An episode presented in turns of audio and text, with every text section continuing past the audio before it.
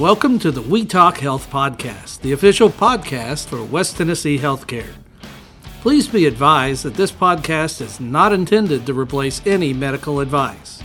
Always follow your medical professional's advice and direction. Nothing said in this podcast is intended to supersede or supplement the direction of your medical caretakers.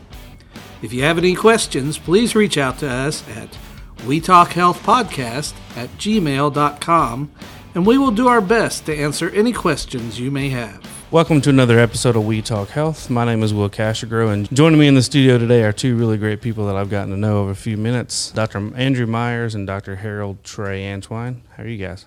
Doing well. How about yourself? Doing all right. Thanks for Good, coming thanks. in. Good. Thanks for coming in. So, we're going to be talking today about the ACS NSQIP, or as Dr. Antwine mentioned off mic, NESQIP. Is that how you said it?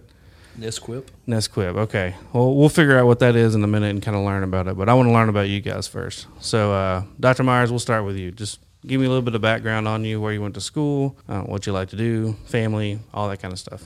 Yeah, so I've lived in West Tennessee now for about 10 years. Uh, originally grew up in Georgia and then spent a lot of time in Tennessee. I went to undergrad at Vanderbilt Medical School at UT in Memphis. When I was in school, my parents actually moved to Tennessee, so it kind of became my home state. Sure. I trained in Birmingham where I met my wife, and we moved here about 10 years ago. Welcome. You've been here for a while, but welcome. It has been a while.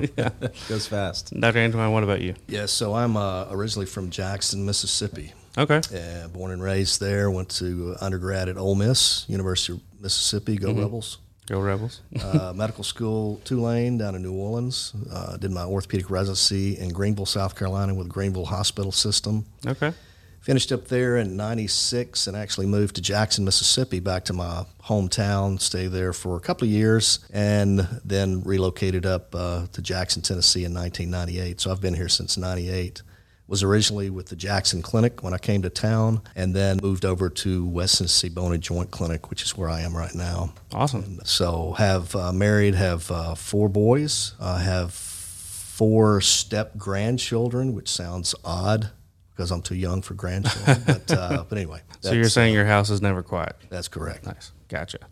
Well, welcome. Like I said, I'm glad to have you guys on today. And like I mentioned, we're going to be talking about Nesquip. I'll be honest, when I first started reading about it, I was really confused. As I read the press release, I was obviously enlightened, but I'm, I'm excited to get to talk about what that means. So, if you could just kind of give me a bit of a history of what Nesquip is, the ACS Nesquip, and uh, we'll kind of go from there. Yeah, so basically, the NISQIP, uh, National Surgical Quality Improvement Program, has been around and what we see it as for about 10 or 15 years. But historically, its history was developed really back in the 1980s. Um, Okay. the VA hospital system had some bad press or there were concerns about outcomes in the hospital system and so Congress elected to track outcomes and compare that to hospitals around the country. And by the 90s, all the VA hospitals were involved, so the whole system. And so there was a massive amount of data, and it's really just grown from that. It was then rolled out to private community university hospitals. And the goal of it is to track outcomes, improve quality, and you can do that in a kind of a peer protected program. So you can share data and information with hospitals that are like you. And the goal at the end of the day is to improve patient care. Gotcha. Okay. So we received a recognition from Nesquip at Jackson General. What did we receive the recognition for, and why is it such a big deal or such a big honor? To segue off of uh, Dr. Myers' statement, it was started, I believe, by yeah the VA general surgeons and what have you, and then uh, there's the an enhanced recovery after uh, surgery, which is a portion of uh, of that or a spinoff of that that was started in the late 90s by a Danish surgeon. And again, like Dr. Myers had mentioned, it was to try to improve uh, patient care, patient outcomes, and uh, to have more standardized perioperative workup and treatment of patients. Okay. They compare us uh, to other hospitals. There's 719 hospitals that were in the program. We were one of 89 that received recognition for our merit. One was for uh, all hospitals, and then the other, I believe, was uh, for high risk patients. So. Gotcha.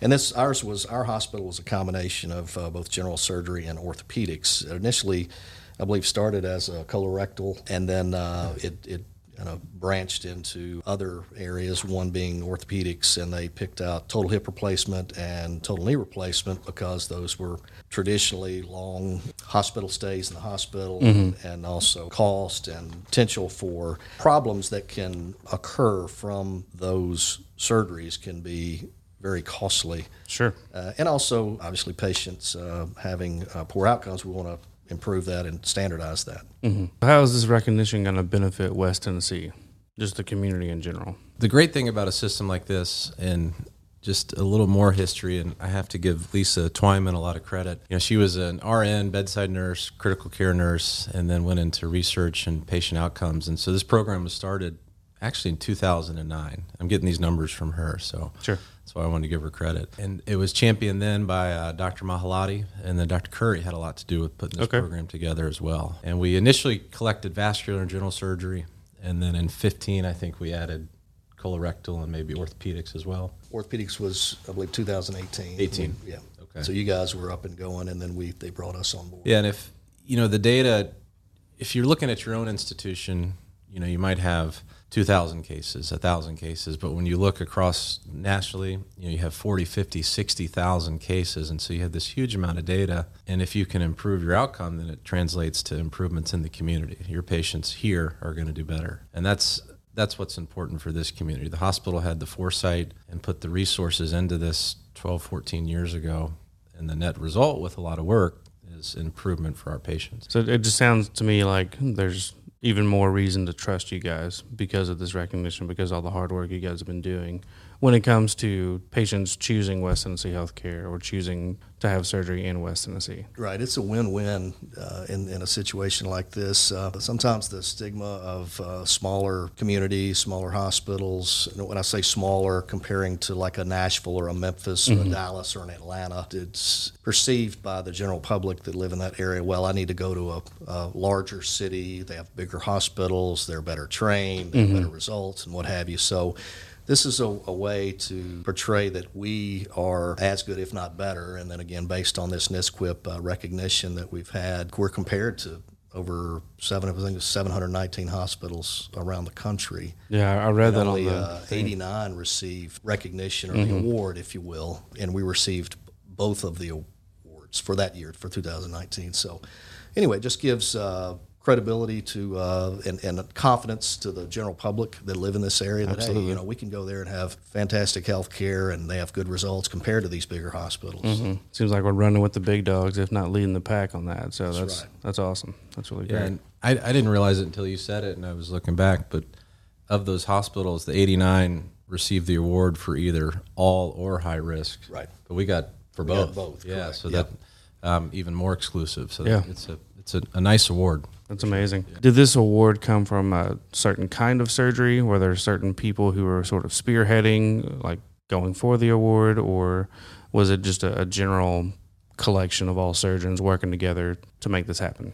Uh, yeah, so it was uh, based on comparing our results to other hospitals and, and specific perioperative orders, preoperative orders for both the uh, the physician, the surgeon, be it general surgeon or orthopedic surgeon, the anesthesia that's involved as far as uh, they use this term multimodal, uh, which is trying to decrease, like for instance, in uh, with the opioid crisis that's across the country, that was one thing that they looked at. One of the parameters that they looked at was to try to decrease the amount of opioids that were given to at, at least our patients. I would assume general surgery as well. I just, I just can speak for for ours, but uh, and length of stay in the hospital. Traditionally, when I was in residency back in the '90s, say uh, somebody was coming in for a hip replacement, we'd admit them the night before surgery, and they'd be in the hospital for at least seven to 10 days, whereas now we're doing these outpatient.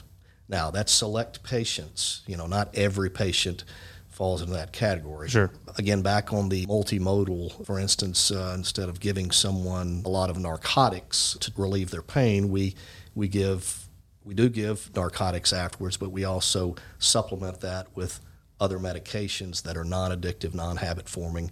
And when we track those uh, results, we see over time, at least we have, and I'm sure general surgery has as well, that uh, the use and the administration of those have, have dropped out, and patients are still satisfied with their pain relief. Sure. Yeah, I'm, I'm glad you brought that up. We we've noticed that specifically with our colon data, we looked at it, but our um, narcotic usage is greatly decreased, and that gives you a, a, faster return or faster recovery, faster out of the hospital, and that improves outcomes all around. And so, I, yeah, I think that's a very good, very good point, and really one of the highlights of this enhanced recovery program for so many reasons. Yeah, that's amazing. So, what can the community look forward to as a result of this award? You know, long term, our outcomes will just continue to improve. You know, we when you look at physicians and, and really anyone, when outcomes are measured, you change your practice. And we have data that is is proven and a good standard to try and um, achieve. And so they're going to continue, rightfully, to move the goalpost. Mm-hmm. You know, mm-hmm. we've gotten much better at this, so we need to tackle this area. And it's just going to really improve outcomes. Maybe before my generation, physicians thought that, or you know, surgeons would do an operation and their patients would recover the way they wanted them to because that's how it was done and that's how they trained. Sure. But what you learn is there really is power in numbers and there's people out there that do it better than you. And if you can emulate them, you know everyone's going to benefit. So it's just going to continue to improve quality. Just kind of segue on that. So, uh, and I'm sure you guys have had the similar, or, or you've had the similar struggles as, as I've had the similar similar struggles with when you when you have a bunch of general surgeons or orthopedics in a room. You've got a lot of opinions and you've got a lot. Of, hey, this is the way I've done it forever, and by God, I'm not going to change the way. Sure. Uh, so that's been a, a, bit of a challenge, but we've actually been able to coerce those. I don't want to say peer pressure, but when you put the data out there and their number is you know an outlier on, on how they're treating patients, then you know you just got to look at the data. And Opinions if, if, change. Yeah, so if you want to jump on board with us and have better results, obviously it's uh, so we've we've that's been a little bit of a struggle, but it's been productive in that some of those hardline surgeons have, have come on board. And, and again, you can see even after they've come on board, it continues to trend in a positive direction. Yeah, that's great. Uh, and that's one of the, in my opinion, uh, one of the things that can be changed or, or improved mm-hmm. in, in, this system and is that for instance with anticoagulation there's a lot of different anticoagulants out there and a lot of uh, as far as treating a mm-hmm. uh, prevent dvt prevention um, if you're familiar with DVT, I'm using terms uh, deep venous thrombosis, a blood clot. Okay. okay. So, gotcha. in total hip and total knee replacements, there is a higher instance of having blood clots in those patients than, say, somebody that just comes in to have a carpal tunnel release or or to have a you know some other minor procedure. Gotcha. Uh, okay. They're at increased risk for developing that, and uh, because of their mobility and what have you. So, with this ERAS program, they obviously recommend physical therapy and where you're exercising, moving blood to, to help prevent that. But then mm-hmm. there's also the, the chemical prophylaxis, which is the medications uh, that are out there. And I think it can be improved is that there are some legitimate medicines that should be approved and they're not mm-hmm. in this program. And there's study, for instance, uh, using 81 milligram aspirin twice a day. Uh, that's not in there. Using 325 milligram aspirin twice a day is is, is in there uh, as as as as approved. Yeah. But if you use 81 milligram aspirin BID for four weeks, which is uh, what's recommended, they kick it out as an outlier.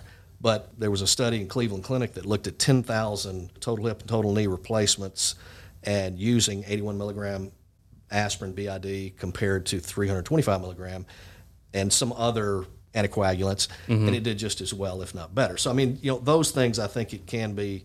These this program can be tweaked a little bit, and then you and then you don't run up against those guys that have a chip on their shoulder that hey I've been doing it this way for and sure. hey this data shows this right here so I can't I can't argue with that you know when they tell me that it's just I'm saying hey you know it's this is the, these are the rules and we're supposed to be following them right. and I, I, get it if you want to do that that's fine you're still you're still following standard of care and you're still right. treating your patients well it's not like you're some rogue cowboy that you're doing things on your own that doesn't sure. have any sure. uh, merit or support. So coming off that, so when you think, or, or maybe when people hear about these programs or things we do and surgical complications, you might think immediate. You know what happens at the time of surgery or while they're in the hospital.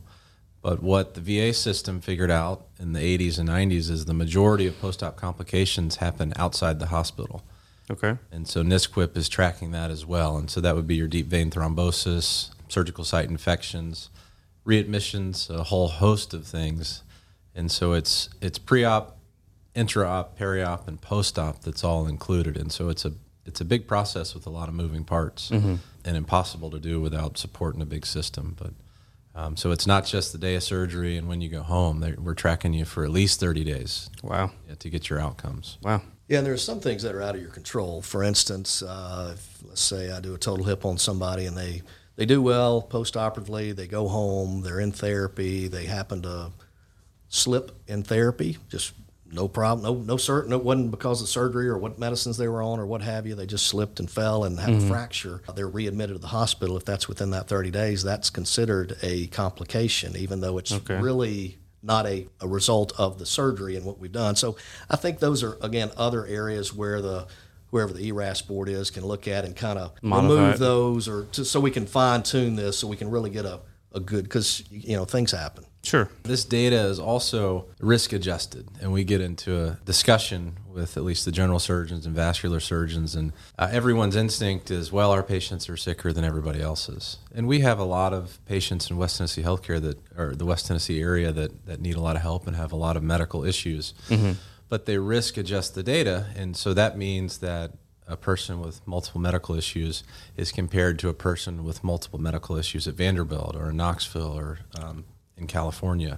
And so that helps too. It kind of levels the playing field. So that I think speaks to this award even more is that we handled sick patients, but it's risk adjusted. And so we leveled the playing field and we were still an outlier in the positive side. But it is risk adjusted data and it's hard to convince people of that. Mm-hmm. That's what makes it fair. And it's shared in a HIPAA compliant way. I know that that was a big deal with Congress when Oh, sure. this all started. Absolutely. So it's all blinded. So we we might see Vanderbilt's data. We have no idea who those patients are. Mm-hmm. You know, so it's it's very protected. Gotcha. I've heard about the Bundle Payment Care Initiative or BPCI. Can you kind of shed some light onto what that is?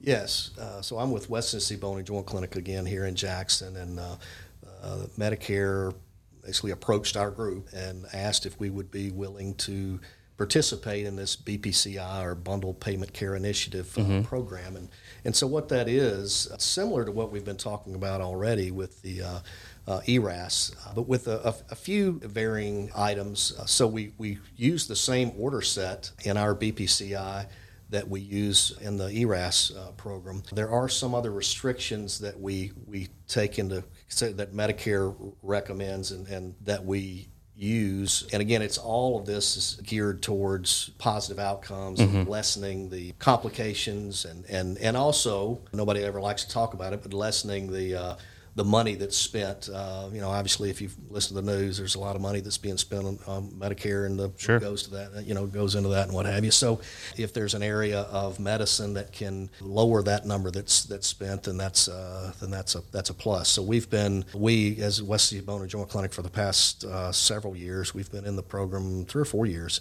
Have done well and and are participating in that, and so noticed. Certainly the uh, outcomes and, and what have you. One example is with it's called body mass in, index or B, uh, BMI. So there are studies that show that uh, patients that have a, a high body mass index have increased potential complications and, and therefore increased cost to the uh, system and what have you. And so we, because these cases are elective cases, total hip and total knee replacements are the ones we're looking at, we have the advantage of telling patients that, uh, hey, because you're above a certain BMI, we we need you to lose weight to get down into into a safer zones. And it is it's a little difficult conversation at times, but obviously we you know you overcome that, and you know when you're looking at the big picture and to improve their outcomes and and lessen their likelihood, and and uh, the majority of patients are certainly warm up to that. I mean, Sure. uh, they'll say, well, you know, I, they feel as though we're, you know, we're looking out for their best interest, which we are. Um, anyway, that's I just wanted to mention that about the BPCI program Yeah. that we're participating in. Well, I'm glad you brought up cost, and I know it's something that a lot of physicians don't like to talk about, but you know, healthcare expenditures is really out of control, and in my opinion, the system's not sustainable, and eventually, it's going to capitulate. Meaning, I think there's going to be a cap, and that's all we can spend on healthcare, and so the program you talk about, all this ERAS stuff. And then what we see in primary care. So I'm a member of a multi-specialty group, the Jackson Clinic. The bulk of our physicians are primary care physicians, and they participate in shared savings with um, government-backed insurers, so Medicare, Medicaid. And you have your allotment of patients, and if you can control cost and quality, so there's a cost component where you're given a certain amount of financial support to take care of that population, and then a quality, which mm-hmm. is a multiplier. And if your quality is high and you can share savings, you can share that savings with the government. And that promotes high quality, low cost healthcare, which is the future. And I mm-hmm. think that's exactly what you guys are doing as well. Right. Yep.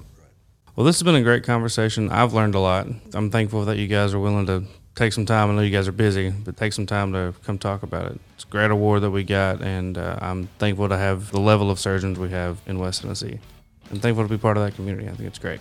We appreciate you having us on, and uh, thank you. Absolutely. Yeah, thanks a lot. No problem. And listeners, like I said, if you're in for some reason need of surgery, hopefully you're not, but if you are, you have two. I have two great people in this room with me who uh, can certainly help you out. So don't be afraid to to give them a call or to put your trust in the West Tennessee community. Like I said a minute ago, we're running with the big dogs, if not leading the pack. Thanks so much for listening to another episode of We Talk Health.